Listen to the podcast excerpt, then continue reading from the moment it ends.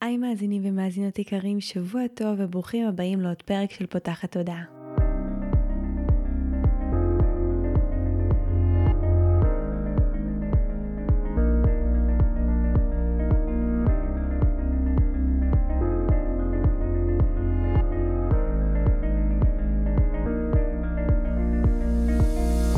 הפעם הראשונה שלכם כאן, פותחת הודעה היא תוכנית שנועדה להעביר רעיונות, לאתגר תפיסות קיימות ולפתוח את צורת החשיבה האוטומטית שנהוגה אצל כולנו לכל מיני כיוונים חדשים במטרה להכניס לחיים שלנו יותר כלילות, שלווה, זרימה, אהבה, קרבה וחופש, גם במערכת היחסים שלנו מול עצמנו וגם במערכות יחסים נוספות. אני ניצן אלפסי, אני המנחה של הפודקאסט הזה ואני מאמנת תודעתית ומלווה תהליכי העצמה אישית בעזרת כלים מעולמות, התמודה, האנרגיה והרוח. ובפודקאסט הזה אני גם מראיינת וגם מדברת בעצמי על כל מיני נושאים שמעניינים אותי, מסקרנים אותי, ואני חושבת שהם בעלי ערך וצריכים להגיע גם לאוזניים שלכם. בפרק של היום אירחתי בפעם השנייה את עליה אורן, שהיא יוצרת מרחבי התפתחות ומורה ליוגה כדרך חיים. דיברנו על נושא שאני חושבת שמאוד מזוהה לפחות אצלי אה, בהוויה של אה, טליה, והיא היכולת אה, לגעת בכאב ובכל מיני רגשות לא נעימים ולהפוך אותם למשהו שדרכו אפשר להתפתח, לעשות עבודה, לצמוח וגם לבנות מערכות יחסים עמוקות. אז דיברנו בפרק הזה על איך להתמודד עם כל הרגשות שאנחנו לא כל כך רוצים להרגיש ברמה אפילו יותר דחוסה שלהם, קנאה, אשמה, בושה, פחד, דחייה. אה, ויצא פרק מאוד מאוד מעניין, אנחנו מקוות שתהנו ממנו, וכמובן שאם הפקתם ממנו ערך, נשמח ממש ממש שתשתפו אותו, כדי שהוא יגיע לכמה שיותר אנשים, שתהיה לכם האזנה נעימה. היי ליה. היי ניצן. אז הזמנתי אותך היום בפעם השנייה, כי פעם קודמת היה לנו ממש כיף. אה, והיום ככה חשבנו, לפני שהתיישבנו, מה, מה חי כל אחד במרחבים שלה ובינינו, ומה ככה היה מסקרן אותי אפילו, שנדבר עליו. כי אני מאמינה שהפרקים הכי טובים זה אלה שיש לי להם אה, סקרנות, וממש אה, גם שיתפתי אותך שאני רואה בך דמות שיש לה את היכולת להתמודד עם רגשות לא נוחים. Mm. אני אקרא לזה ככה, אה, שזה אפילו מעבר לרגשות הרגילים של עצב, כעס, פחד, שלהם קצת יותר מדברים, אלא יותר כל מה שקשור לקנאה, לתחייה, גם כשאנחנו דוחים אחרים, גם כשאנחנו נדחים בעצמנו, גם היכולת לדבר ולתקשר במצבים שהם אה, לרוב אה, מצבים שבהם אנחנו נשתתק ולא נדבר ולא נפתח. והייתי רוצה שנביא לכאן אה, היום שיח על, אה, אה, נקרא לזה סוג של התמרה רגשית, זאת אומרת איך אנחנו מצליחות לעבור דרך אה, המקומות הלא נוחים האלה, אה, כשער בשבילנו גם לגדול. וגם אה, פחות לפחד מהם, כי זה בסוף, אנחנו גם, מניחה שנדבר על זה הרבה, על כמה אמ, המקום שנמנע מזה הוא בסוף בגלל שיש לנו התניה לגבי האם זה בסדר או לא בסדר להרגיש את זה, האם זה בסדר או לא בסדר להגיד את זה, אה, וכל מה שאנחנו מניחות, אה, ומניחות גם ברמת ההנחה וגם מניחות פיזית משקל על, ה, על המקומות האלה. וזהו, אז אולי באמת נתחיל ממה זו המילה הזו בכלל, התמרה. מילה כזו שיכולה להישמע מאוד גבוהה או מקצועית או, או, או רוחנית אולי אפילו. כן, אז uh, התמרה זה בעצם איזושהי פעולה uh, שאנחנו עושות uh, טרנספורמציה לאנרגיה. אז כמו שאם אנחנו למדנו uh, פיזיקה, ביולוגיה, אפילו מתמטיקה מדברים על איך אפשר להפוך משהו למשהו אחר. Uh, אז אם ניקח דוגמה, מים לקרח או לעדים, uh, אז uh, זה בדיוק זה. זה איך להתמיר מים לקרח, או איך להתמיר קרח לעדים. אז יש איזשהו תהליך של טרנספורמציה, לשנות צורה של דבר, אבל הדבר עצמו לא משתנה. אז אם אנחנו מדברות על רגש, אה, אם נניח אנחנו לוקחות, אה, סתם דוגמה, קנאה, שהוא רגש מאוד מאוד מאוד קשה, אה, לשאת אותו, אה, לנשום לתוכו, mm. להתמודד איתו, לנוע דרכו. זה רגש שממש יכול להשתלט, כי הוא מכיל בתוכו המון המון המון רגשות אחרים. אה, רגשות של שיפוטיות, ואפילו סלידה, וכעס, ופחד, ואשמה, וחרטה, הרבה מאוד דברים. הלקאה עצמית גם יכולה להיכנס לזה, ובאמת תחושת סכנה מאוד מאוד מאוד גדולה, שאנחנו מרגישות קנאה. אמ, אז להבין, אם אנחנו מדברות על התמרה נניח של קנאה, אז זה הטרנספורמציה של איך אני לוקחת את הדבר הזה שמעורר בי קנאה כל כך גדולה ויוצר אצלי סערת רגשות, איך אני יוצרת את התהליך להפוך את הקנאה להשראה, או אולי לאיזושהי אה, אינרציה, הנאה, מנוע, שיניע אותי אה, לעבר הדבר הזה שאני מרגישה שחסר לי, או שאני רוצה גם. אז זה באמת לנסות להתבונן על המקבילות. אה, אם אני חווה עכשיו ביקורת או שיפוטיות, איך אני יכולה להתמיר את זה, להפוך את זה, להתבונן על זה בעיניים טובות, ואפילו קצת יותר חמלה להכניס למקום הזה. עכשיו, זה שיח שהוא מאוד מאוד תיאורטי, כי ברגע שאנחנו שומעות, אה, להטמיר שיפוטיות לחמלה, אין מצב, uh, next episode כזה, אז בא לי להוריד רגע את הדברים לקרקע ולהגיד שיש כלים. יש כלים איך להפוך או להטמיר או לשנות uh, רגשות כאלה לרגשות אחרים, שהם יותר נעימים אצלנו בגוף, שהם יותר, uh, שיש להם יותר מקום של הכלה, אה, אבל זה לוקח זמן, זה לוקח זמן שבתוכו יש המון ניסוי וטעייה, ויש בתוכו הרבה הבנות של כל מיני פצעים עמוקים בתוכנו, ו- ולהבין בכלל קודם כל למה. למה אני כל כך מקנאה, או למה אני כל כך כואבת, או למה זה כל כך מפעיל אותי. שזה מסע בפני עצמו, וזה גם לוקח זמן. אבל אם אנחנו מדברות נטו על התמרה, זה ממש לאפשר לעצמנו לשנות. לגרום לקרח נניח, שהוא מקפיא אותי והוא לא נעים לי והוא יוצר אצלי קיבוצים בגוף, איך לאפשר לו להינמס למים חמימים שאני יכולה להעביר אותם דרכי, וממש לאפשר למים האלה אפילו להשקות את האדמה שלי אה, וללמד אותי אה, ולהצמיח אה, עוד דברים נוספים. ולגדול מתוך הדבר הזה. אז באמת גם להסתכל על הרגשות המאוד מאוד מאוד לא נוחים האלה כאיזושהי אפשרות או הזדמנות ללמידה עצמית, שהיא לא פשוטה, אבל היא מאוד מאוד משתלמת ומתגמלת. אני רוצה לשאול, כי אני מאמינה שהמון דברים שאנחנו מלמדים עוברים דרך אה, מסע החיים שלנו ודרך ה... באמת הדברים שאנחנו חווינו בתוך הדרך, ואני רוצה לשאול אותך, האם תמיד היית אה, טיפוס כזה שנכנס, אה, נקרא לזה, בעובי הקורה של הדברים שהם אה, טאבו, שהם לא נוחים, שיש סביבם הרבה רגשות של בושה ואשמה ו... והסתרה? ו... ואם לא, אז מה היה השיפט הזה שפתאום התחלת להניח את זה, כמו, כמו שזה? כי זה רגשות ש... אפילו לא רק לנו קשה להתמודד עם עצמנו, אלא גם להביא אותם לשיח, זה יכול להיות מאוד, אה, מאוד לא נוח. כאילו, אנשים בטח, מן הסתם, אנחנו מופעלים גם כשמשהו לא פתור בתוכנו, אבל uh, בגלל שהנושאים הזה, האלה כחברה וכתודעה קולקטיבית, יש בהם הרבה אי נוחות והרבה מקום כזה שדוחק את זה, אז גם לפעמים יש פחד מלהעלות את זה לשיח. אז אני אפרק את זה אפילו לשניים, מקודם כל רגע, האם זה משהו שהוא, שהוא תמיד היה שם, אה, ומה אפשר את ה... לגעת במקומות המאוד לא נוחים האלה, mm. אה, ואיך אפשר להתחיל להתקרב אליהם. Mm. אמ, אני חושבת שקודם כל, לא, מה זה תמיד? כשהייתי ילדה, לא, לא יודעת אם הייתי...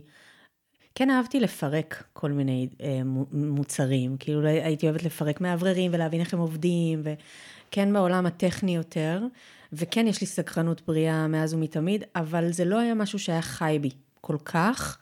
בטח שלא ברמה הרגשית אה, של התודעה, של ההכרה של, שלי ושל אנשים אחרים, ואני חושבת שמה שהניע אותי והוביל אותי להגיע לשם, זה מתוך אה, חוסר ברירה.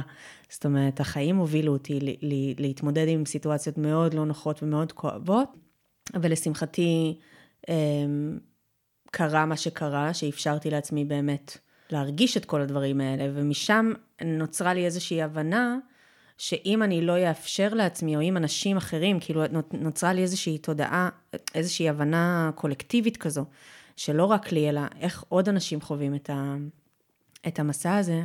אז באמת שאפשרתי לעצמי לכאוב עד הסוף, נפלה לי הבנה. שאם אני לא אאפשר לעצמי להרגיש את הרגש שחי בי, אם אני לא אאפשר לעצמי ממש להתמסר אליו ולכאוב אותו, בלי לחשוב על מה יהיה אחרי ומה, ואיך אה, לצאת מזה בצורה פרקטית, ובלי לחשוב על כל ההתנגדויות או על כל המה אם ומה לא ומה, אלא פשוט לאפשר לזה להיות, לתת לזה לשטוף אותי. אם אני לא אאפשר לדבר הזה לקרות, אז אני לעולם לא אגיע למקום הזה של ההתמרה.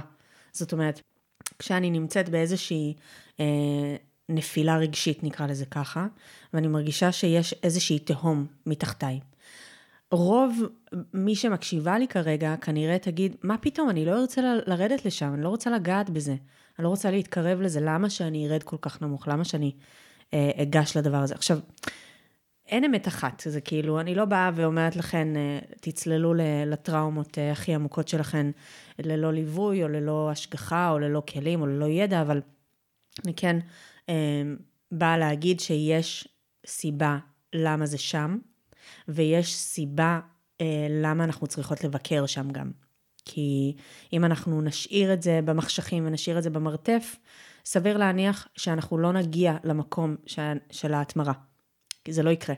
זה פשוט יישאר שם, ואנחנו נישאר במרחק מסוים מהמקום הזה, וכנראה המרתף ימשיך כזה לקרוא לנו למטה מדי פעם, אה, בין אם זה דרך הבן זוג שלנו, דרך חברות שלנו, דרך אימא, אבא, אה, אחיות ואחים, וכל פעם אני אגיד כזה, זה כל כך מעצבן אותי, אני לא יודעת למה, ואז המרתף יצעק לי מלמטה, את כן יודעת, את כן יודעת. Mm-hmm. ואז אני אתעלם מזה ואני אגיד, לא, לא, לא, אני לא רוצה לגעת בזה, אני לא רוצה להיכנס לזה. ואז ככה החיים שלי פשוט ימשיכו ויהיו, ויכול להיות שהמרתף יצעק בצורה יותר אגרסיבית, יכול להיות שזה יצא בצורת מחלות, בצורת פצעים, בצורת uh, התפרצויות זעם, התקפי חרדה, לא משנה איך, אבל המרתף יצעק.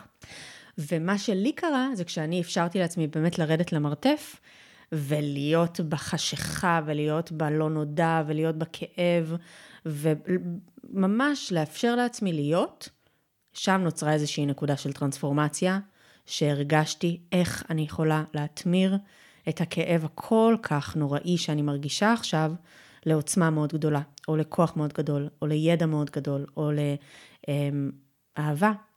ממש להרגיש איך ה... איך ההבנה הזו שכל כך כואב לי, היא חלק בלתי נפרד מהחוויה שלי בחיים. ופתאום נוצרה לי איזושהי כזה נשימה של זה הכאב שלי, וכמה אני אוהבת את הכאב שלי, כי הוא מאפשר לי להיות מי שאני. מאפשר לי להביא את המתנה שלי לעולם. מי הייתי בלי הכאב הזה? אני לא יודעת אפילו. ושם נוצר איזשהו חיבור אחר. במקום דחייה והרחקה ומלא מלא מלא מגננות סביב אותו כאב, נוצר, נוצרת איזושהי אחדות מסוימת ונוצרת איזושהי הבנה שהכאב הזה הוא חלק ממי שאני ואני רוצה לאפשר לעצמי להתקרב אליו קצת יותר ולהכיר אותו, ושם יש את הנקודה של ההתמרה. אז זה באמת יכול לקרות ולהתרחש עם כל רגש שהוא לא נעים.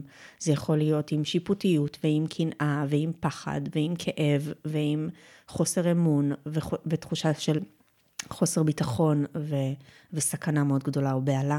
יש לנו את האפשרות לעשות את ההתמרה, אבל זה כן מצריך מאיתנו אה, אומץ לפגוש את הדברים. אז מה לדעתך הנקודה שבה ההתמרה קורית, שבה אנחנו עוברות ממצב שאנחנו נמצאות ב...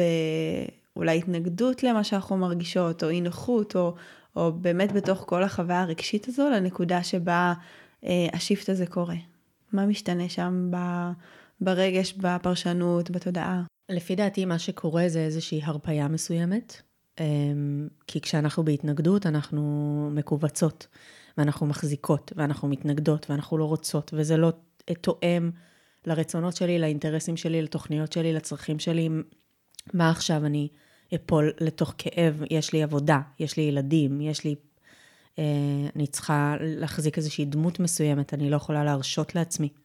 או כל מיני אה, אה, משפטים כאלה ואחרים, שכאילו שמים את, ה, את ההתפתחות שלנו, או אפילו לא התפתחות, לשים את עצמנו במקום האחרון, כי זה להגיד, העבודה שלי יותר חשובה. זה שאני אימא, זה לא מאפשר לי להיפגש עם עצמי בצורה עמוקה, זה לא מאפשר לי לעבור תהליכים, אין לי את הפריבילגיה הזאת. זה לא פריבילגיה, it's a must, זה חובה, זה, זה, אם אנחנו רוצות לחיות את החיים שלנו באיזושהי תחושת נינוחות בתוך עצמנו, זה לא יכול לקרות אחרת. ובאמת לצאת מה, מהאמונה הזו שלפגוש כאב זה משהו שהוא לא טוב, או משהו שהוא לא אה, מקדם אותנו. אנחנו נורא נורא בעולם של כזה להיות הכי יעילה והכי להתקדם ולקדם ולהיות אה, ב, אה, בלמעלה ובקדימה, ואנחנו שוכחות לרדת למטה. אנחנו שוכחות ללכת אחורה, אה, ולהיות עם המקומות האלה גם, ועם אה, המקומות בתוכי שלא מקבלים מענה כי הם לא יעילים לי. אז אה, אני חושבת שמה שאני הייתי נותנת כאן זה לאפשר לעצמנו להרפות גם במקומות לא נוחים, שזה בדיוק זה. לגמרי, אני חושבת שגם אחד הדברים שיכולים מאוד לעזור זה להבין שהרגע שה, שאני חווה הוא לא מי שאני, הוא לא מה שמגדיר את הזהות שלי, הוא לא, הוא לא שום דבר. אני יכולה להגיד שלמשל, פעם רגע של אה, קנאה היה מאוד מאוד מלחיץ אותי. כאילו הייתי נורא נבהלת שהייתי מרגישה שאני מקנאה, ואז הייתי נורא בבושה לגבי הדבר הזה, או כשמשהו היה מפעיל אותי רגשית, ואני מרגישה שהיום, בגלל שאני מבינה שזה לא אומר עליי שאני לא בסדר, וזה לא אומר עליי שאני פחות טובה אם אני מקנאה, זה בסך הכל אומר שבחוויה האנושית משהו נלחץ לי כי זה יושב על איזשהו פצע שיש לי, ואני היום עושה עם, ה, עם הצל הזה איזושהי עבודה, גם היה לנו פרק על עבודת אה, צללים עם אה, מרינה, זה ממש המקום שעזר לי, לא, לא, ברגע שאתה כל כך לא, כאילו אתה מפסיק כל כך לפחד מעצמך, יש איזשהו שער כזה שנפתח, וגם אני אפילו לא יודעת להסביר, זה כאילו נתן לי תחושת חוסן עצמי כזה, של כאילו וואלה, אני יכולה לפגוש בעצמי גם דברים לא נוחים.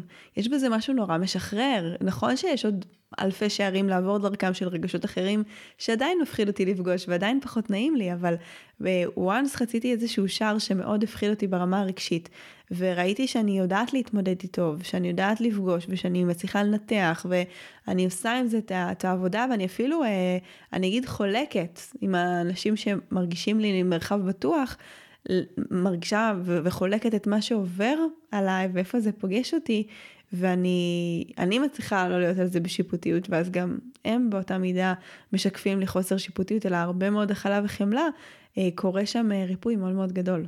אז באמת מה שאמרת, שברגע שאת אפשרת לעצמך להוריד את הבושה ולהוריד את האשמה ולהוריד את, ה, את כל התוספות שמגיעות עם הרגש המקורי, עם הרגש ה... עם הכאב, פחד, קנאה, לא משנה מה, ברגע שאפשרת לדברים האלה רגע ללכת הצידה ולהיות בחמלה מול זה, גם הסביבה שלך הייתה ככה. וזה לא במקרה, זאת אומרת, זה לא שקרה קסם ושניכם בו זמנית ביחד אה, הייתם בחמלה ובקבלה על הדבר הזה, אלא כי החברה, הסביבה, האנשים שסביבי, ממש קולטים בצורה לא מודעת אה, את הרטט, את התדר, את ה... פרשנות שיש לי על האירוע הזה והם מתאימים את עצמם. למה? מכל מיני סיבות, בעיקר מתוך רצון להזדהות, מתוך רצון אה, להתקרב, מתוך רצון לתת לך איזשהו שירות מסוים. אז אם את בשיפוטיות כלפי זה, אז הם גם יהיו בשיפוטיות כלפי זה, כי הם רוצים להיות איתך. Hmm. נקודת מאוד מעניינת. הם רוצים להיות כאילו בצוות שלך, אז כזה, את לא בטוב עם זה, אז גם אני אהיה לא בטוב עם זה, יאללה, בואי נילחם בזה, בואי, כאילו איזושהי ערבות הדדית כזו. ושאת מדברת על זה ו- ויש לך חמלה ו- והבנה, אז הם מסתכלים על זה מאותה נקודת מבט, כי את זאת שנותנת להם את הפרשנות של האירוע.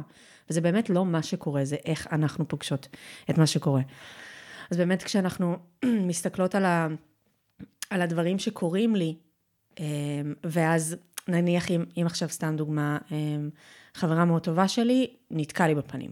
לא יודעת למה, אה, יש כל מיני סיבות. היא נתקעה לי בפנים, ואני לוקחת את, ה, את האירוע הזה, ואני יוצרת עליו המון המון המון המון פרשנויות. על התחושת עלבון אני מוסיפה גם אגו וכבוד, ו, אה, ואז אני מסתכלת אחורה ומתחילה להתחשבן על מה אני עשיתי ומה... ונוצר איזשהו כדור שלג מאוד מאוד מאוד גדול, שיש לו כל מיני תוספות.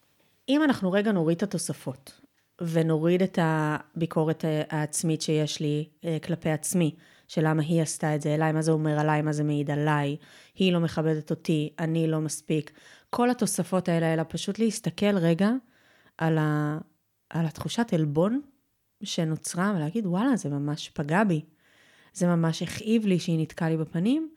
למה זה כל כך הכאיב לי? רגע שנייה כזה לעצור. למה זה כל כך פגש אותי? למה אני לא כזה, אוקיי, בטח כאילו נפל הטלפון או משהו, אלא ממש נכנסתי לאיזושהי פרשנות. למה זה כל כך ו- אה, מפריע לי? ואז אני יכולה להסתכל אחורה ולהגיד, זה משהו שקורה לא מעט פעמים, שיש עניין עם, ה- עם כבוד, עם אגו, עם איך מתייחסים אליי, איך נותנים לי את המקום. ואז אני יכולה ממש להתבונן על זה ולשאול את עצמי, האם אני נותנת לעצמי את המקום? האם אני נותנת לעצמי את הכבוד שמגיע לי? האם אני מסתכלת על עצמי כמישהי שהיא אה, משמעותית מספיק בשביל שיכבדו אותה? ושם זאת השאלה, זאת שאלת המפתח. לראות איך אנחנו מתבוננות על הדברים, לא איך הסביבה מתבוננת על הדברים. לא איך הפידבקים החיצוניים, או איך, מה הפרשנות של העולם תהיה, אלא איך אנחנו מסתכלות על הסיטואציה ומה זה מעיד עליי. אם היא נתקעה לי בפנים, מה זה מעיד עליי? מה זה אומר עליי? אם נתקעה לי בפנים. שאני פחות. פחות בעלת ערך, פחות משמעותית, פחות בסדר, פחות, לא, לא משנה מה. ואז בעצם ההנחה הרווחת היא שירד לי הערך. עכשיו, ממש מישהי, בזה שהיא ניתקה בפנים, היא לקחה את הערך שלי וכאילו עשתה עליו swipe למטה, והורידה אותו. האם אני רוצה להיות, אה, לתת את הערך שלי בידיים של אנשים אחרים ולהגיד, אתם אחראים על אה, אם, אני, אם הערך שלי גבוה או לא? סביר להניח שלא. אבל אנחנו עושות את זה בצורה אוטומטית, למה? כי ככה לימדו אותנו. על ידי ציונים, על ידי פידבקים, דעות, אימא שלי שחייבת להגיד לי, אה, אם אני עושה את הדברים נכון או לא נכון, שאני מסתכלת על זה ואני אומרת לה, כאילו, אחלה, שזה מה שאת חושבת, אבל אני לא הולכת בדרך הזאת יותר. אני הולכת בדרך של להקשיב פנימה על הסמכות הפנימית שלי. וברגע שאנחנו, ברגע שאנחנו באמת עושות עבודה של התבוננות, אנחנו פוגשות דברים. וזה הדבר העיקרי ש, שהייתי רוצה להביא לכאן, זה כשאנחנו פוגשות, איך אנחנו יוצרות את ההתמרה הזו. הנה, פגשתי את הכאב, פגשתי את זה שיש לי המון המון שיח עם, אה, עם להרגיש ראויה, עם להרגיש שיש לי מקום בעולם, עם להרגיש שמכבדים אותי. למה יש לי את השיח הזה? כי אירוע כזה וכזה קרה לי בילדות, או כי אימא שלי לאורך זמן, או אבא שלי לאורך זמן, או הסביבה, או המורה, או לא משנה מי, יצרו אצלי איזושהי אמונה בתוכי, ש... אה, אני לא ראויה, או שאין לי מקום. וכשאני מדברת על לכאוב את הכאב, זה להיכנס למשפט הזה, אין לי מקום, לעשות זום אין, ממש, זום אין, ולהניע את הכאב הזה בתוכנו, ממש להרגיש אותו. איך את עושה את זה? אני מעודדת אותו להגיע. אני ממש אומרת, בוא. אני מרגישה כאב, אני לא מתעלמת, דוחפת הצידה, אומרת לו, אין לי זמן לזה עכשיו, זה לא זה. הוא מגיע, אני מפנה הכל, מבטלת פגישות, סוגרת את הדלת, עושה, פותחת לי מרחב, מתחילה לכתוב. אני מרגישה לא ראויה, אני מרגישה שאין לי מקום, אני מרגישה שלא מכבדים אותי, אני, אני מר גורלי, אני מסכנה, למה, זה לא פייר. אם עולה בי כאב או, או צער, אז לבכות את זה. אם בא לי לשים שיר שמזכיר לי משהו שאני רוצה לבכות אותו גם, אם עולה בי כעס, אז לקחת כרית ולתת בה כמה בוקסים, אם בא לי לצעוק, אז אני צועקת בבית, באמת להניע את הרגש הזה החוצה. רגש זה משהו שנועד להתבטא. עצם היותו קיים, הוא צריך לצאת החוצה. ולימדו אותנו שאנחנו צריכות רק ל- לסתום את הפה, ולא לבכות, ולא לצעוק, ולא להגיד ש- שדברים, להיות מנומסות, להיות...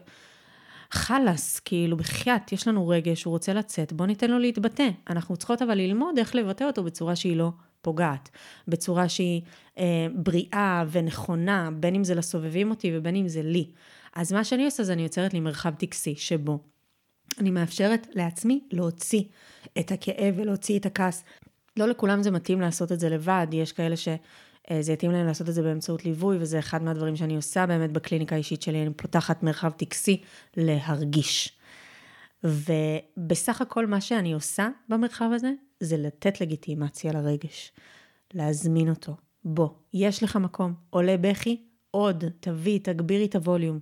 תגבירי, זה בסדר, מותר לך לבכות כאן, מותר לך לכעוס כאן, מותר לך לצעוק כאן, מותר לך להביע תסכול, להביע ייאוש, להביע עייפות. מותר. למה?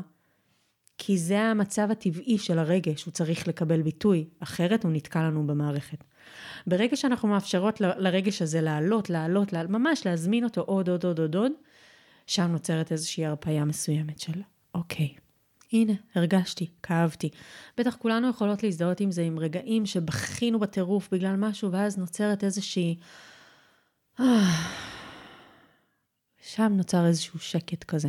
אני חושבת שזה גם מגיע כי לפעמים בבכי הזה אנחנו כבר עוצרות את הניתוח של ה mind. המון פעמים אני מדברת על זה גם בקורסים שלי, על המקום הזה שאנחנו חושבים רגשות ולא מרגישים רגשות, שבמקום, הרבה פעמים בנות אמרו לי, כן, אבל נתתי מקום לרגש, אבל מה שעשית זה לא נתת לו מקום, זה אכלת לעצמך את הראש על כמה זה לא בסדר שאת מרגישה את זה, או, או האם זה מוצדק או לא מוצדק, או האם יש לזה מקום או אין לזה מקום, או למה נתת מקום לזה שמישהו יפעיל אצלך משהו כזה, ויש משהו ב...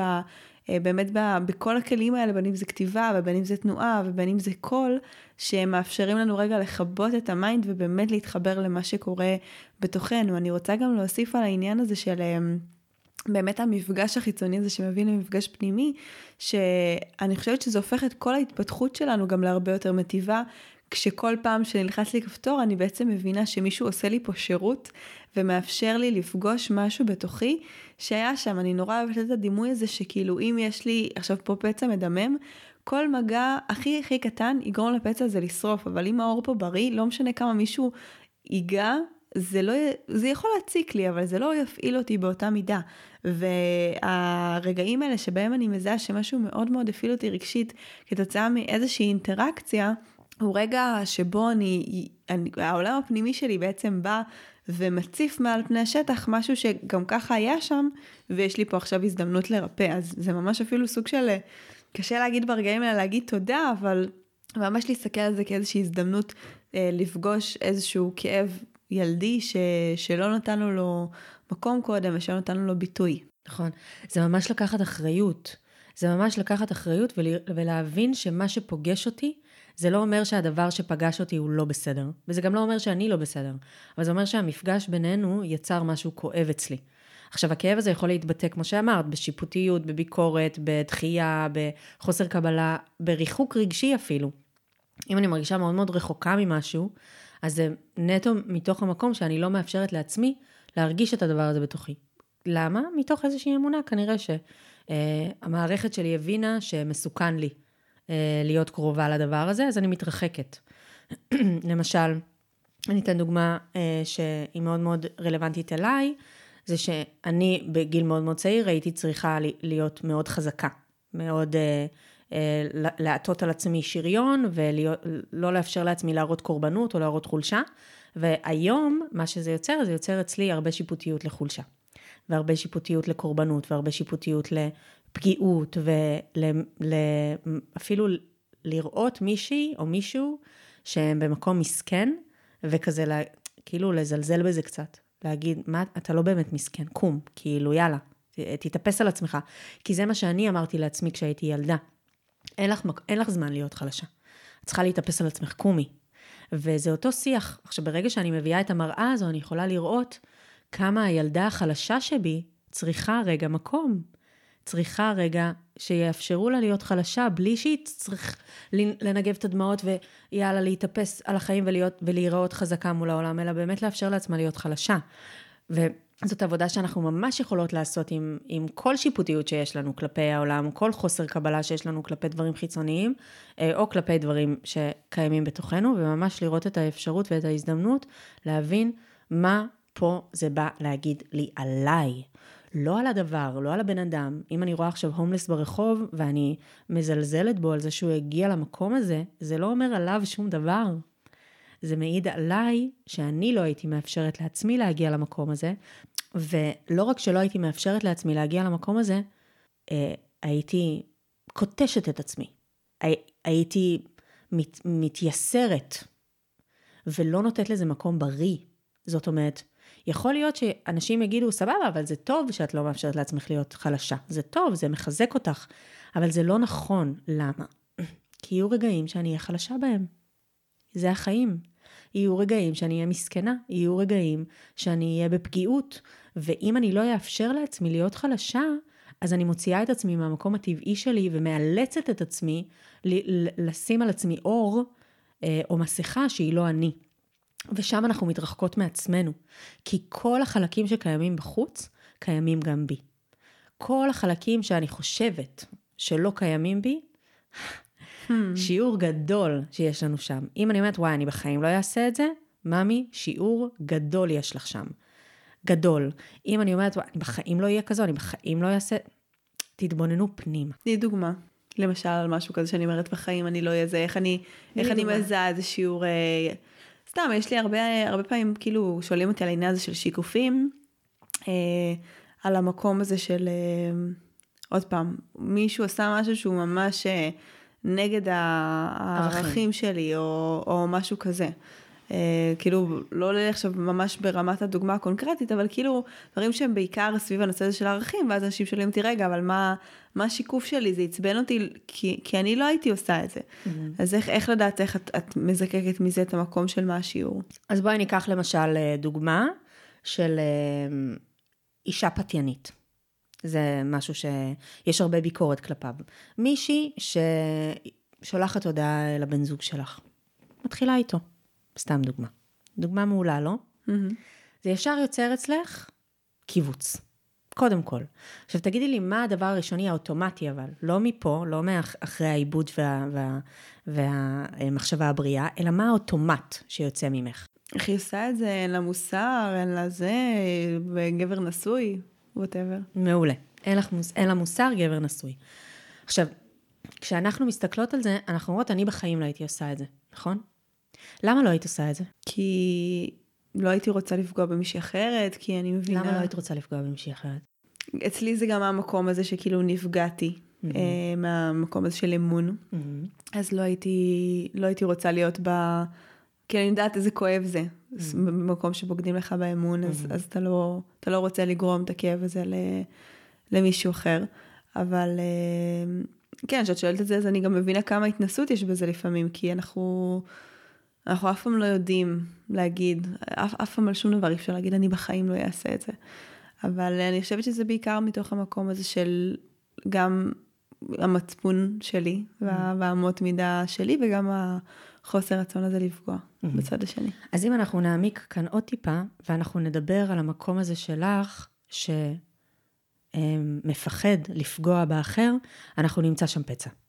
אנחנו נמצא שם פצע מתוך המקום של ש, שזה מאוד מאוד מאוד אמ, לגיטימי להרגיש שאת לא רוצה לפגוע בבן אדם אחר, אבל השאלה כמה זה מונע ממך להיות מי שאת. ועכשיו את תעני. האם המקום הזה של לא לפגוע באחרים מונע ממך להיות מי שאת? היום כבר פחות, אבל היו שנים שלגמרי, כאילו זה תמיד אה, המקום הזה של, אה, של הריצוי או הרצון להיות אה, בסדר עם אנשים ולא לפגוע לגמרי. Mm-hmm. היום זה, דיברנו על זה גם לפני שהתחלנו, זה מקום שאני עובדת נורא על להציב בו גבולות, אבל, אה, אבל אין ספק שהדיפולט אה, או האוטומט שהייתי רגילה רוב החיים לרוץ עליו, זה באמת המקום של לפעמים לשים את ה... את המקום הזה של רגע, אני, אני לא רוצה לפגוע, אני לא רוצה שהצד השני ייפגע. אז בעצם את שמה את עצמך בצד ואת שמה את הצרכים של הבן אדם שמולך קודם. וזה לא טעות, אלא זה איזושהי, איזשהו דפוס שהוא מאוד מאוד מאוד נפוץ, דפוס הריצוי. ומה שאני באה להגיד כאן זה שאנחנו יכולות להתבונן על האישה הזאת, על האישה הפתיינית הזו, בכל כך הרבה נקודות מבט. והאוטומט הראשוני שיוצא לנו, האוטומט השיפוטי הראשוני שיוצא לנו, הוא בא להעיד עלינו משהו.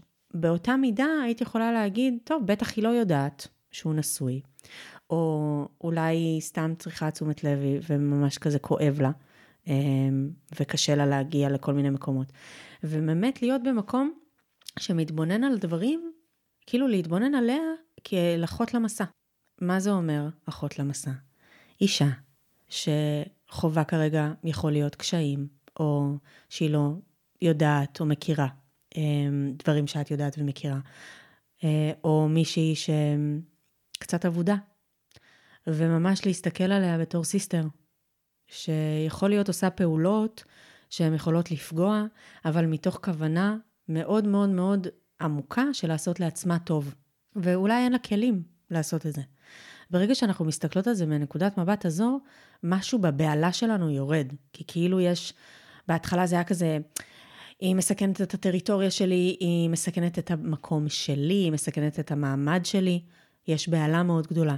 אבל אם אנחנו מסתכלות על זה מנקודת מבט של המקום שלי יציב, אף אחד, אף אחת ואף אחד לא יכול לערער את המקום שלי, אני סומכת על הבן זוג שלי, אני סומכת על עצמי, אני סומכת עלינו כמשפחה להתמודד עם הסיטואציה הזאת, שם אנחנו מסתכלות על זה ביותר חמלה כלפיה, ואומרות, אוקיי, היא עשתה משהו, מתוך כאב, מתוך רצון אה, שאולי אני לא מבינה אפילו עכשיו. וברגע שאנחנו מסתכלות עליה בתור אחות למסע, אז אנחנו יכולות גם לראות איזה מדיסין אנחנו יכולות לתת אחת, השני, אחת לשנייה. כי אם היא כל כך אה, טלטלה אותי, אז כנראה שגם אני מטלטלת אותה, כי זה תמיד דוץ, זה תמיד דו-סטרי. ואז אנחנו יכולות לבדוק איזה שירות אנחנו יכולות לתת אחת לשנייה, אבל זה מאוד מאוד מתקדם. כן. מאוד מתקדם. בואי נתחיל רגע אז באמת בשביל לפרק את זה למי שמאזין לנו, כאילו את השאלות ששאלת אותי, איך אנחנו יכולים לשאול את עצמנו בנקודות האלה בעינייך. Mm-hmm. אז קודם כל, ברגע שאני מזהה שיפוטיות, או סלידה, או אה, רגש מאוד מאוד מאוד עוצמתי כלפי משהו, אז אני יכולה ממש לבדוק עם עצמי למה. ממש כזה שאלה למה, איך את מסבירה את זה, מה גרם לזה להיות כל כך עוצמתי. ואז ממש לבדוק אם יש איזשהו אירוע בילדות שמזכיר לי את החוויה הזו, שאני מרגישה. לאו דווקא אותה חוויה, נגיד, אם מישהי שלחה למישהו הודעה, אלא להתבונן על הרגש שזה יצר בתוכי, ולבדוק האם אני מזהה את הרגש הזה מהעבר. סביר להניח שהתשובה תהיה כן. ואז השאלה יכולה להיות, איזה זיכרון הכי מוקדם יש לי מאותו רגש? ושם אנחנו בעצם יכולות לראות ולהבין את השורש ואת המקור, או לפחות משהו שקרוב לשורש ולמקור. ואז גם להוריד את המשקל מהסיטואציה שקרתה עכשיו, כי היא רק מייצגת משהו שקרה בעבר. אז קצת להוריד את, ה, את המשקל שהנחנו על הסיפור הזה. אחר כך הייתי שואלת את עצמי, מה זה מעיד עליי? נניח אם, אם מישהי שלחה הודעה לבן זוג שלי, מה זה מעיד עליי? אמ, ולראות איך אני מתבוננת על הכישורים. אם היא עשתה ככה, אז זה מעיד עליי ש. לא, לפרק את הקישור, לא, לפרק את האז. היא עשתה ככה, וזה לא מעיד עליי שום דבר. נניח, אם היא, אה, אם האמונה הראשונה שלי הייתה, אם היא שלחה לבן זוג שלי הודעה זה אומר שלא מכבדים אותי, או לא, אה, לא נותנים לי מקום, אז אני מפרקת את האמונה הזאת. היא שלחה הודעה לבן זוג שלי, כן, יש לי מקום. המקום שלי בטוח, המקום שלי מוגן, אני לוקחת אחריות, על הדבר הזה. וכזה ממש לאפשר לעצמי לבדוק את המרחב הבטוח, קודם כל מול האמונה הזו. ואז הייתי הולכת למקום שאני מרגישה ש, שלא נותנים לי את הכבוד ולא נותנים לי את המקום הראוי לי. ואני חוזרת לזיכרון. ועושה שם עבודה של להרגיש, לתת לעצמי להרגיש, בין אם זה לכתוב על זה, לצעוק את זה, לבכות את זה, לרקוד את זה, לרקוע ברגליים, לא משנה מה, ממש להניע את זה החוצה, ומשם להגיע לאיזשהו מקום של הרפייה, ומתוך המקום של ההרפייה, תגיע הנקודה של ההתמרה. עכשיו, זה כאן, הייתי, לא הייתי רוצה לעשות ספוילרים, כי זה מאוד מאוד מאוד עוצמתי להרגיש את זה, וקשה לתאר את זה במילים, אבל הרגע של ההתמרה, הוא קורה רק כשאנחנו מאפשרות לעצמנו להרגיש פולי עד הסוף, 200 אחוז, וזה גם יכול להיות, יקרה לא אחרי פעם אחת ולא אחרי פעמיים שנרגיש את זה, יכול, לקרות, יכול להיות שזה יקרה אחרי כמה פעמים, ובאמת כשאנחנו מאפשרות לדבר הזה להתרחש, אז זה, זה בעצם המטרה של רגש לא נעים. מעולה. אני רוצה גם אה, להוסיף עוד איזשהו אה, חידוד שאולי יעזור. Uh, את קראת לזה, מה זה מעיד עליי, אני הרבה פעמים כאילו משתמשת ממש בשאלה ממש דומה, מה זה אומר עליי, והנטייה של אנשים זה ישר לבוא ולהדוף את זה, מה זאת אומרת, זה לא אומר עליי שום דבר, זה אומר עליה, זה אומר שהיא לא בסדר, שהיא לא מוסרית ומתנהגת בצורה כזאת, וצריך, או שווה, לזהות את הנטייה הטבעית הזאת שלנו. ומה שאני אוהבת אה, לעשות במקרים האלה, זה ממש לשבת לכתוב איך הסיטואציה הזו גורמה לי להרגיש ומה היא הפעילה. כי המון פעמים כשהסרט הזה בתוך הראש שלי, אז אה, מאוד קל לי להישאב לסיפור. וכשהסיפור כתוב, אז אני יכולה גם, גם לראות באיזה אופן הוא מסופר, ו, ומה מתוכו זה הפרשנות שלי, ולמה זה הפעיל אותי, ו, ומה אני חושבת שיקרה. כאילו, לא, לא לעצור במה זה מעיד עליי או מה זה אומר עליי ולהגיד כלום, אלא לשאול מה, מה בכל זאת יכול להיות שזה אומר, מה, מה אני חושבת שאולי היא חושבת עליי, או מה זה אומר על הקשר שלי עם, ה, עם הבן זוג שלי, או מה אני מפחדת שזה אומר על הקשר שלי עם הבן זוג שלי. כאילו, להיות uh, מספיק uh, אמיצים ואמיצות, וזה דורש אומץ, אין מה להגיד, נכון. uh, להיכנס לתוך המקום הזה ולראות מה נמצא שם uh, מתחת לזה. לגמרי. לגמרי, זה ממש לאפשר לעצמנו להתבונן בדברים שאנחנו, ש, שלימדו אותנו לא להתבונן בהם. שלימדו אותנו להרחיק את המבט, להפנות את המבט, להתעלם, לעבור הלאה, להתקדם, מה שנקרא. זה להתעכב על הדברים האלה ולהגיד, רגע, יש לי כאן שיעור שאני רוצה ללמוד, אוקיי, לא נעים, לא כיף ללמוד אה, שיעורים רגשיים, אבל אין מה לעשות, זה ממש ממש מפתח ומקדם אותנו. ובאמת, הייתי רוצה לחזור לשלב של ההתמרה, אה, וברגע שכזה אנחנו מרגישות את ההרפייה הזו ואת המקום של, של השיפט שמתרחש, שם, כשאנחנו נתבונן אחורה על אותה בחורה ששלחה הודעה, אנחנו לא רק נסתכל עליה בהערכה מאוד מאוד גדולה, אנחנו גם נרגיש אהבה כלפיה, כי היא לימדה אותנו שיעור מאוד גדול, והיה לה תפקיד מאוד משמעותי בחיים שלנו. זאת אומרת, כמו שאמרת, זה להתבונן על הסיטואציות האלה כהזדמנות או כאפשרות ללמוד, ולא רק על הסיטואציה, אלא גם על הבן אדם, לראות אותה כמורה. מורה שהאירה לי דרך אמנם לא, לא דרך כל כך נעימה ללכת בה, אבל דרך שהובילה אותי לעצמי, בחזרה.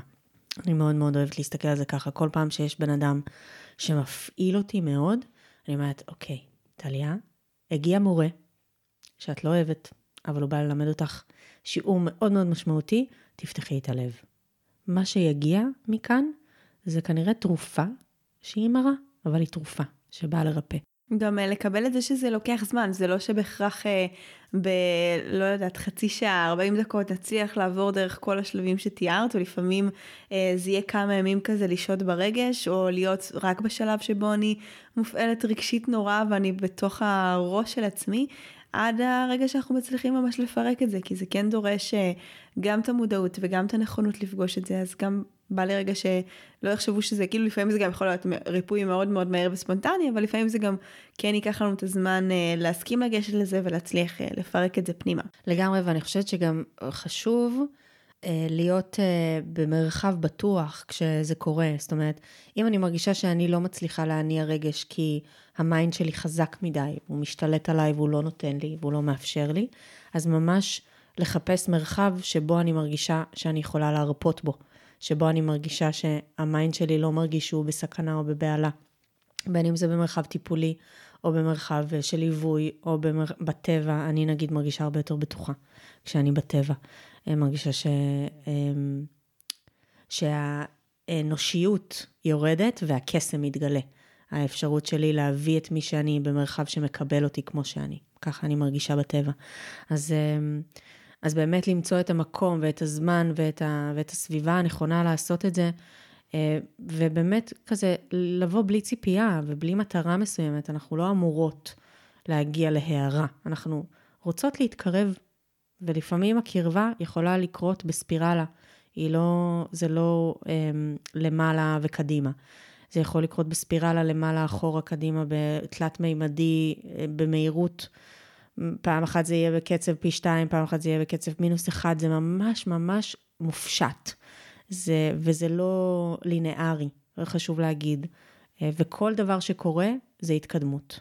כאילו באמת, גם אם אנחנו מרגישות שאנחנו נסוגות אחורה, תמיד אנחנו, החיים זה למתקדמים, אין דבר כזה, אנחנו לא יכולות לחזור בזמן. יפה, אהבתי, החיים זה למתקדמים. אה, אני רוצה שבאמת אה, נדבר על איך אני מתקשרת את, ה, את המקומות הלא פשוטים האלה, או את התחושות או הרגשות הדחוסים האלה מול אנשים, איך אני מתקשרת אה, כשאני צריכה לדחות אדם, איך אני מתקשרת כשדוחים אותי, איך אני מתקשרת שאני חווה קנאה. Mm-hmm. אה, כי המון פעמים אני חושבת שהקושי שלנו מלפגוש באמת מגיע מתוך ההיבט הסביבתי, אז גם איך אנחנו בעינייך יכולים לתקשר בצורה יותר טובה את המקום הזה. אה, קודם כל להוריד את הבהלה. כשאנחנו נפגשות עם סיטואציה שהיא מאתגרת עבורנו, נכנסת אוטומטית בהלה מאוד גדולה. המערכת נדלקת, מערכת העצבים הסימפתטית, המנגנונים עובדים, הראש עובד יותר מהר, הלב דופק יותר מהר, הכל עובד יותר.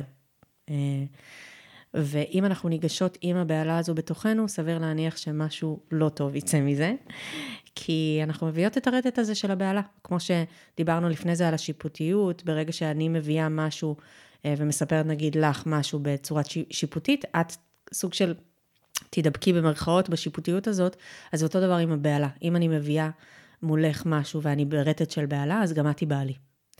וברגע ששתי יצורים אנושיים hmm. מדברים על משהו ושניהם מבוהלים, אז זה לא, יוצ... זה לא יוצר מרחב שהוא אה, בריא להתפתחות ול... ולהבנה, כי אנחנו בתחושת סכנה. אז קודם כל להרגיע את הבהלה. איך להרגיע את הבהלה? קודם כל לשים לב שהיא קיימת. אני אוהבת להניח יד על הלב ולהגיד לעצמי, טליה, הכל בסדר, אני איתך. אני איתך, בואי ננשום. כזה.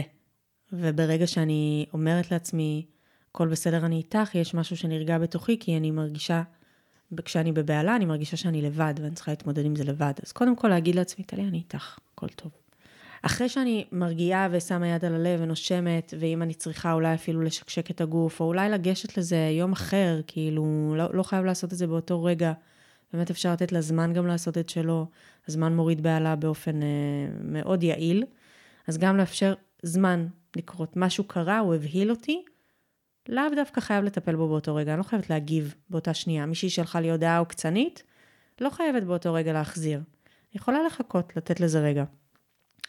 אז באמת שאני עושה את העבודה עם הבעלה ואני ניגשת לזה ביותר רוגע וביותר נינוחות, אני יכולה לבדוק עם עצמי רגע מה באמת קרה כאן. לא מה היא עשתה, או לא מה אני עשיתי, אלא מה המפגש שלנו יצר.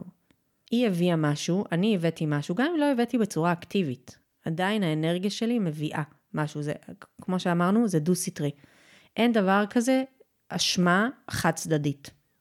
יש דבר כזה אחריות משותפת, אמ, שאנחנו יכולות אה, להסתכל אה, בצורה הרבה יותר אמ, אה, רחבה בכל מיני סיטואציות של הוא אמר לי, הוא לא אמר לי, כן אמרה לי, לא, כל מיני פרשנויות, של, זה דו-סטרי.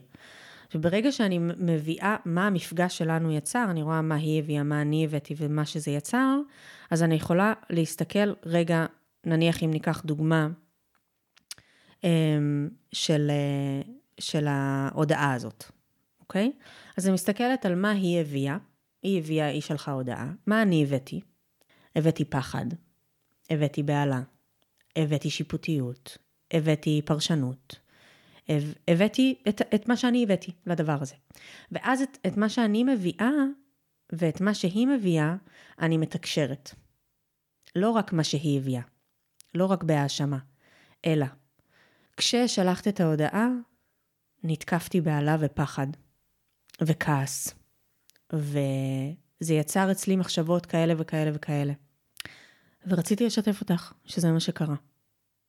ואז יכול להיות שזה ייצור פתח מאוד מאוד אותנטי לשיח שממשיך, ו- וגם היא יכולה להביא את הצד שלה, וואלה, כשאני ראיתי את הבן זוג שלך, אה, הוא נורא הזכיר לי, לא יודעת מה, את בן דוד שלי, והיה לי מאוד מאוד חשוב לשלוח לו הודעה, ואני מתנצלת שלא אה, חשבתי, או לקחתי אותך בחשבון כשעשיתי את זה. כאילו, לא יודעת, כל מיני דוגמאות כאלה ואחרות, אבל זה כן מאפשר מרחב בטוח. ברגע שאני באה ואני מביאה את הלב שלי, את הפגיעות שלי, לא מתוך מקום מסכן, או לא מתוך מקום של, יו, את לא מבינה איך פגעת בי כשעשית ככה וככה, אלא להגיד, כשעשית אה, את הפעולה שעשית, הרגשתי את הרגשות האלה והאלה, וזה לאו דווקא מעיד עלייך שאת עשית אותם, או שאת גרמת להם, אלא זה הגיע מתוכי. שם נוצר מרחב שוואלה, אני מרגישה שיש מקום להביע, אני מרגישה שיש מקום לתקשר. וברגע שאנחנו מביאות את הדברים נקיים כמו שהם, בלי הדרמה ובלי הסיפורים ובלי המשקל ובלי המקום הזה שאוהב כאילו להוסיף עוד עצים למדורה ועוד כזה, למה עשית ככה, אם כן עשית ולא עשית, אלא פשוט להביא את הדברים נקיים כמו שהם, אז נוצר ניקיון במרחב. זה הרבה יותר פשוט והרבה יותר נעים. אם ניקח עוד דוגמה, למשל, גם דיברנו על זה קצת לפני, שהעליתי בדף אינסטגרם שלי אה, סטורי שהייתי בים ומישהו אה, בחר לעמוד ממש כמה מטרים מאחוריי, החוף היה ריק והוא פשוט הסתכל עליי. אני בחרתי לגשת אליו ולהגיד לו בצורה מאוד מאוד רכה ונעימה, היי, זה לא נעים לי שאתה מסתכל עליי, אה, מרגיש לי פולשני וחודר לי את המרחב, ואני מבקשת שלא תעשה את זה יותר. ובאותו רגע הוא אמר, אני רק מגלגל סיגריה ואני הולך, והוא באמת אה, הלך, ואחרי חמש דקות הגיע עוד מישהו. ועשיתי בדיוק את אותו דבר, אמרתי לו, היי, זה לא נעים. אז הוא אמר לי, אני בכלל לא מסתכל עלייך. אמרתי לו, בסדר, זה... בחוויה שלך אתה לא מסתכל עליי, אני רואה את העיניים שלך פוגשות את העיניים שלי, וזה לא נעים לי, זה לא מכבד את המרחב האישי שלי. ובאמת גם הוא הלך, וקיבלתי הרבה מאוד תגובות של מה, זה מסוכן ויחסית, ואיך את יכולה, ואיזה אומץ, ו... אם הייתי ניגשת לאותם אה, גברים בבהלה, או אם הייתי יוצרת שם דרמה, או אם הייתי מוסיפה לשם עוד סיפורים ועוד פגיעות קודמות שקרו לי בעבר, ועוד כאילו הייתי משליכה עליהם את כל הדעה שיש לי על המין הגברי, או וואטאבר, לא משנה מה, או לאיזה מגזר. אז שם היה נוצר סיפור שהוא הרבה יותר גדול ממה שפרקטית באמת קרה. ואז הסיפור, באמת, גם מבחינה אנרגטית, אם הייתי מביאה את הסיפור הזה, אז גם הם היו מביאים את הסיפור שלהם, של מה הם רוצים ממני, אני לא, אני חופשי להתהלך בעולם, וזה יכול ליצור מי צודק, מי טועה. וברגע שאנחנו נכנסים לצדק, מאוד מאוד קשה להגיע אה, לריפוי, או ל, אפילו לא לריפוי, אפילו להסכמה הדדית, כי אנחנו, כל אחד מתבצר בעמדה שלו, ואם אני אומרת, אוקיי, אתה צודק, אני טועה, זה כאילו אני מפסידה. רגע להוריד את המונחים האלה שנייה, ולהביא את החוויה, להביא את מה שקורה בתוכי. זה שאתה מסתכל עליי זה לא נעים לי. זה לא אומר שאתה סוטה, זה לא אומר שאני אקרא למשטרה, זה לא אומר שאתה אשם בכל הבעיות שיש לי בחיים שלי, אלא זה פשוט אומר שזה לא נעים לי. זהו, להוריד את הדרמה. ואז שם גם אצלו הוא מקבל את זה, והוא, אוקיי, אין פה דרמה, אין פה יותר מדי סכנה, אני אקום ואלך, אין פה יותר מדי עניין. אותו דבר עם חברות, אותו דבר עם בני זוג, אותו דבר עם אימא ואבא. אם אני פוגשת משהו שמפעיל אותי ממש, אני מרגיעה את הבהלה ואומרת את הדברים בדיוק כפי שהם. נותנת לדרמה לרדת. אנחנו לא רוצות דרמה בכללי בחיים שלנו. היה איזה חבר שאמר לי, אבל אי אפשר להיות בזוגיות בלי דרמה. דרמה מחיה את ה... Hmm. את. ואני הסתכלתי עליו ואמרתי, אוקיי, יש לך עוד תהליך לעבור. כאילו, זה, זה עניין של בשלות ובגרות, להבין שדרמה זה משהו שיוצר איזושהי תחושה פיקטיבית של חיות או חיוניות או אה, את, את, ריגוש מסוים, אבל זה לא נכון. זה יוצר רק אה, OCD והרס עצמי וכל מיני דפוסים שיש לנו כדי להרגיש חיות. אה, אבל... אה, יש חיות בהרבה מאוד מקומות, הרבה יותר נינוחים ונעימים ורקים ושלווים. לגמרי. איך את מתמודדת עם המקום אה, שיכול לעלות אה, בסיטואציות כאלה שאנחנו מאמתים מישהו אחר עם רגשות לא פשוטים או עם דברים כאלה? אה, מאיך הוא ייקח את זה, מהאם הוא ייפגע, mm. האם הוא ישנה דעתו אולי עליי באיזשהו אופן, אה, שזה חששות טבעיים שעוברים לנו הרבה פעמים בראש במפגש הזה עם רגשות לא נוחים ועם אנשים חיצוניים. אז בואי ניקח נניח דוגמה אה, מהחיים שלך. יש משהו ספציפי שאת אה, לא רוצה להגיד למישהו קרוב אלייך, כי את מפחדת שזה יפגע בו. מה היית, איך, איך היית מתמודדת עם זה נניח לפני חמש שנים? Uh, הרבה פעמים לא, לא הייתי אומרת לו, mm-hmm. והייתי שומרת את זה יותר uh, אצלי, או, או נמנעת, או משתמשת בתירוצים, תלוי עוד פעם במה בדיוק מדובר, אבל הייתי עושה מה שאפשר כדי להימנע מהסיטואציה שבו אני צריך, שבה אני צריכה לבוא ו... Uh, או להציב גבול, או לבוא ולהגיד את ה... את הדבר הזה שמפריע לי. למה? מה, איך, איך את חושבת שהוא יקבל את זה? או שהייתי חושבת שהוא נגיד יגיב ב... זה יכול להיות תוקפנות, זה יכול להיות בהאשמות, כאילו בתור, זה עדיין קיים בי במקום מסוים, אבל בטח בגילאים גם יותר מוקדמים, ממש יכלתי לראות את הפחד הזה מעימותים, כאילו mm-hmm. של לעשות הכל כדי לא להיכנס למצב של עימות, כי אם אני אגיע למצב של עימות מול מישהו, אני יכולה להיכנס למצב של אה, קיפאון, או אה, מצב שאני ארגיש לא מוגנת, אה, זה כבר כאילו היום הניתוחים ש, של ניתן לבוגרת, היא יכולה לבוא ולהגיד, mm. אבל, אבל זה, זה גם מצד אחד המקום הזה, ומצד שני זה גם המקום של מה הוא יחשוב עליי, אם זה, לא יודעת, מישהו שהדעה שלו כן חשובה, בין אם זה ברמה האישית, אה, חבר קרוב או חברה, שהם יחשבו עליי משהו מסוים, בין אם זה בטח אה, היום עם הדמות של, אה, לא יודעת איך שאנשים תופסים אותי, אז אולי רגע, אז הנה היא, היא לא כזאת מוארת, או לא כזו מתוקה, או לא כזאת חומלת ו- ולבבית, כמו, ש- כמו שהיא מציגה את עצמו, כמו שהיא נתפסת עבור רוב האנשים, זה גם משהו בתחילת הדרך מאוד מאוד ניהל אותי.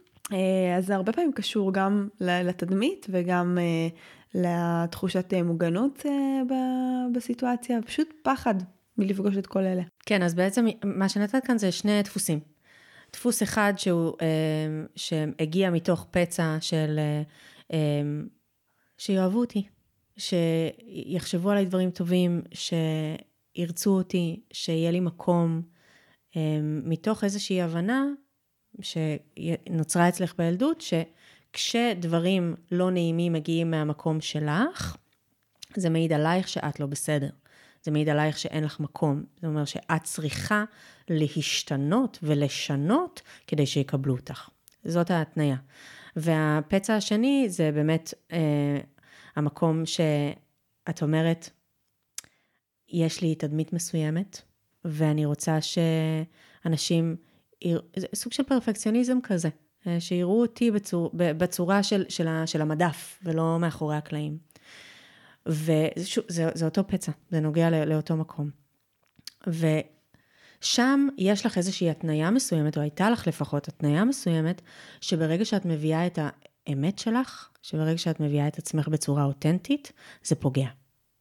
ולא רק שזה פוגע, זה גם מוציא כעס וזעם או מוציא אה, ריחוק מהצד השני. וזו התניה שהיא לא יכולה להיות 100% נכונה. יכול להיות שזה יקרה, אבל לא תמיד.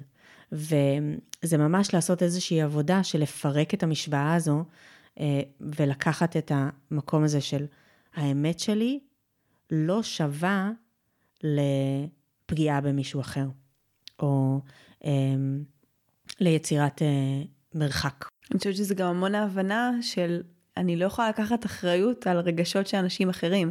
זה מה שלקח לי המון שנים להבין, שנורא הייתי לוקחת את המקום הזה של רגע, זה כאילו, אז בגללי הוא ירגיש ככה, וזה שם אותי במקום מאוד לא נוח, אז כמובן גם יש לנו בראש את מה זה אומר עליי, אולי אני בן אדם רע, אולי עשיתי משהו לא בסדר, אבל אני חושבת שהרבה בעסק גם, אגב, לימד אותי המקום הזה שאני לא יכולה לקחת אחריות, לא על תוצאות של אנשים אחרים, לא על רגשות של אנשים אחרים, לא על uh, פרשנות של אנשים אחרים, כאילו גם אם אני, אני אומרת את זה תמיד גם לאנשים שאני מלווה, גם אם אתם תעשו את זה בצורה הכי יפה ומנוסחת הכי טוב והכי מתקשרת uh, מקרבת והכי באמת זה. אם לבן אדם הזה יש פצע מדמם והוא לא לוקח עליו אחריות, הוא יגיב מתוך הפצע המדמם הזה. וזה, וזו הבחירה שלו וזה המסע שלו וזה האחריות שלו וגם אנחנו צריכים לבוא ולדעת להגיד, אוקיי, כאילו אני לא יכול לקחת אה, בעלות או לפרש את עצמי מתוך העיניים הכואבות של מישהו אחר. בול, זה בדיוק זה. זה לדעת לקחת אחריות על המקום שאת מגיעה ממנו, איך את מתקשרת, איך את מסתכלת על הסיטואציה. לקחת אחריות על מה שאת יכולה, מה שבשליטה ובידיים שלך.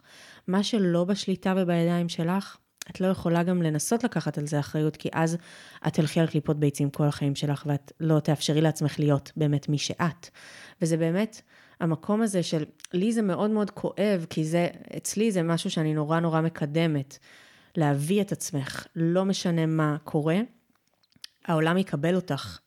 זה משהו שהוא מאוד מאוד חשוב לי לשים במרחב שאני יוצרת, זה שיש מקום להכל.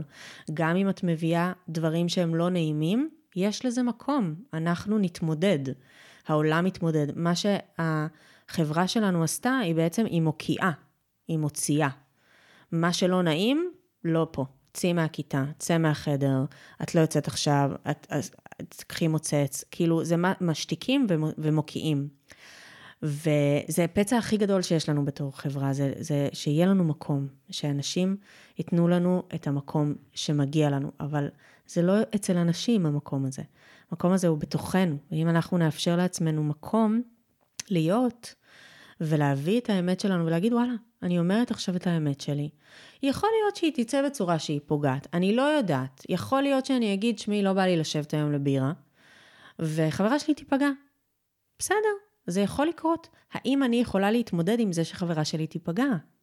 האם אני יכולה להתמודד עם זה שנוצרה פגיעה במרחב שלי? האם אני יכולה לקחת על זה אחריות? האם אני יכולה להתנצל ולהגיד, אהובה שלי, אני מבינה ש, שנפגעת מהדבר הזה ואני באמת באמת מצטערת שנוצרה פגיעה במרחב בינינו, זאת לא הייתה הכוונה שלי. ושם לסיים את הסאגה. זאת אומרת, יש הרבה מחשבה שאם מישהי תיפגע ממני, אז זה סוף הסיפור. שם יש איזשהו חור שחור כזה, לא היא תיפגע. אוקיי, ניפגע. אז hmm. נקום ונתמודד ונדייק ונבין מה, לא, מה לעשות לאבא יותר טוב, או איך ללמוד מזה. פגיעה לא שווה אסור. כאב לא שווה אסור. לטעות לא שווה אסור. זאת אומרת, יש המון המון התניות בתוכנו שאנחנו נמנעות, נמנעות, נמנעות, לא נותנות, לא מאפשרות, לא, לא מנסות, לא מתנסות, ואז גם אנחנו מסרסות את עצמנו ולא מאפשרות לעצמנו להתבטא בחופשיות בעולם, מתוך פחד שזה יכאיב, או שזה יתפוס מקום למישהו אחר. יש שפע. שפע של מקום, שפע של אפשרויות לתקן, ללמוד, להתנסות מחדש.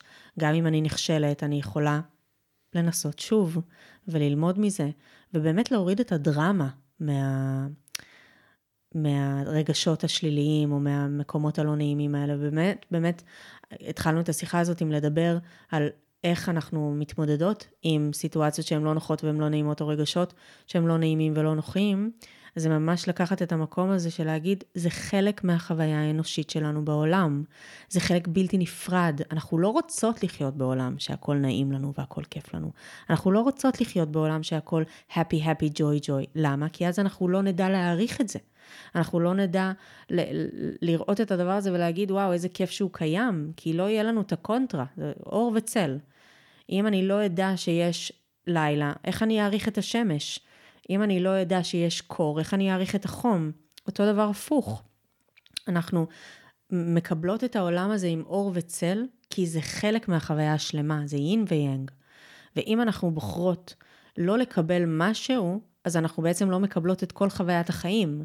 זה נורא דרסטי להגיד, אבל זה כמו אימא שלא מקבלת אה, אחד מהילדים שלה, כי אתה, אה, לא יודעת מה, אה, שמן ואוטיסט. ברנה בראון מדברת על זה הרבה, שאי אפשר לשתק באופן סלקטיבי רגש אחד, וברגע ששיתקנו משהו אחד, שיתקנו את כל קשת הרגשות שלנו. בדיוק. זה ממש להסתכל על כל החוויות האלה כמשהו שהוא בלתי נפרד מהחוויה האנושית, ולקבל אותם. לקבל, אוקיי, להגיד עכשיו, יש משהו מאתגר שאני עוברת, אני מקבלת אותו, קודם כל. דבר ראשון, זה מה שאני עוברת, זה מה שאני מתמודדת איתו, אני מקבלת את זה, מאפשרת לזה להיות. מה זה לאפשר לזה להיות? לא ל- להתנגד, לא להתכווץ, לא להדחיק, לא להתעלם, לא לשפוט, לא אה, לבקר. פשוט לקבל. זה, זה כזה מונח שהוא מאוד אה, מופשט, אבל זה just to let it be. אני רוצה גם לחבר את זה לתחילת השיחה, שאני חושבת שגם ככל שאנחנו יודעות להכיל יותר כאב ואי נוחות ורגשות כאלה לא נעימים בתוכנו, אז גם הרבה יותר קל לנו להתמודד איתם בסביבה שלנו. זאת אומרת שאני נורא נבהלת מכאב של חברה ומאיזשהו פחד שלה או איזשהו קנאה שלה, זה בסוף כי אצלי גם קשה לקבל את זה, וכשאני מקבלת את זה בתוכי ואני לא נבהלת מזה, אז גם הרבה יותר קל לי להיות שם מרחב עוטף או מקבל או לא מופעל לפחות מהרגשות האלה אצל אנשים אחרים. לגמרי. מדהים. תודה רבה טליה. תודה ניצן, כיף להיות פה. אז אם אנחנו רוצים לסכם את הפרק הזה עם טליה, הנה כמה דברים שאנחנו יכולים לעשות. אז התחלנו מזה שהתמרה היא בעצם שינוי של אנרגיה ושל צורה, ושקודם כל אנחנו רוצים להוריד את הפרשנות ואת הביקורת העצמית, להסכים ממש לצלול לקרקעית, כי משם אנחנו יכולים להתרומם בחזרה. דיברנו על לקחת אחריות על השיקוף שאנחנו מקבלים ומקבלות, האם אני מכבדת את עצמי, האם אני נותנת לעצמי מקום, ממש לזהות את הנקודה שנלחצה. בכל סיטואציה שמגיעה אלינו, וקודם כל לתת מרחב לרגש. זה יכול להיות על ידי כתיבה, על ידי תנועה, על ידי צעקה, ממש להניע את הרגש החוצה. אה, דיברנו על המעבר הזה בין אה, למשל שיפוטיות וסלידה למצב של חמלה, וממש טליה נתנה לנו כמה שאלות מנחות, להתחיל מבאמת למה, מה יצר את מה שאני מרגישה כרגע. האם יש איזשהו אירוע שמזכיר לי את החוויה הזו, את הרגש הזה, את הפרשנות הזו. מה הזיכרון הכי מוקדם שיש לי של אותו הרגש. אה, וממש גם לשים לב מה זה מעיד עליי, מה זה גורם לי להרגיש, מה אני חושבת שהדבר הזה אומר עליי, ולפרק את הקישור. זאת אומרת, ממש לנתק את המקום של אם אז. ובמקום הזה לתת לעצמנו להרגיש עד ההרפייה ועד ההתמרה, ואז אנחנו גם לשים לב שהרגש כלפי אותו אדם ששפטנו או שסלדנו מההתנהגות שלו השתנה, כי משהו בתוכי באמת הסכים להרפות, ופה בעצם קורה הריפוי. דיברנו על זה שכשאנחנו רוצים לתקשר עם מישהו, אה, משהו שקשור לאחד מהרגשות אה, שאנחנו חווים כקשים, קודם כל אנחנו רוצים להרגיע את הבהלה, ממש לבוא ולהניח יד אפילו על הלב ולהגיד, הכל בסדר, אני איתך. אה, לפעמים זה לאפשר זמן, לפעמים זה לחקור מה באמת קרה כאן, מה המפגש בינינו יצר, מה אני הבאתי גם לאותו מפגש, לקחת אחריות על הצד שלי בתוך הסיפור, וגם את המקום הזה לתקשר. למשל להגיד, כששלחת את ההודעה הרגשתי כעס ורציתי לשתף אותך שזה מה שקרה.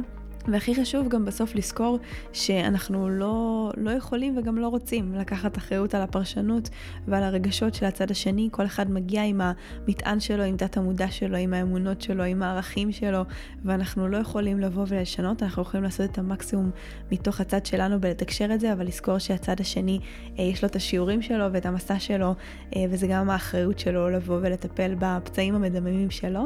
אה, ולא לקחת את זה יותר מדי עלינו, אז אנחנו ממש מקוות שנהניתם ונתרמתם מהפרק הזה, ואם כך היה, ממש נשמח שתשתפו אותו ברשתות החברתיות עם אנשים שאתם אוהבים, כדי שהידע החשוב הזה יגיע לעוד אוזניים שצריכות אותו. תודה לכם שהאזנתם ונתראה בפרק הבא.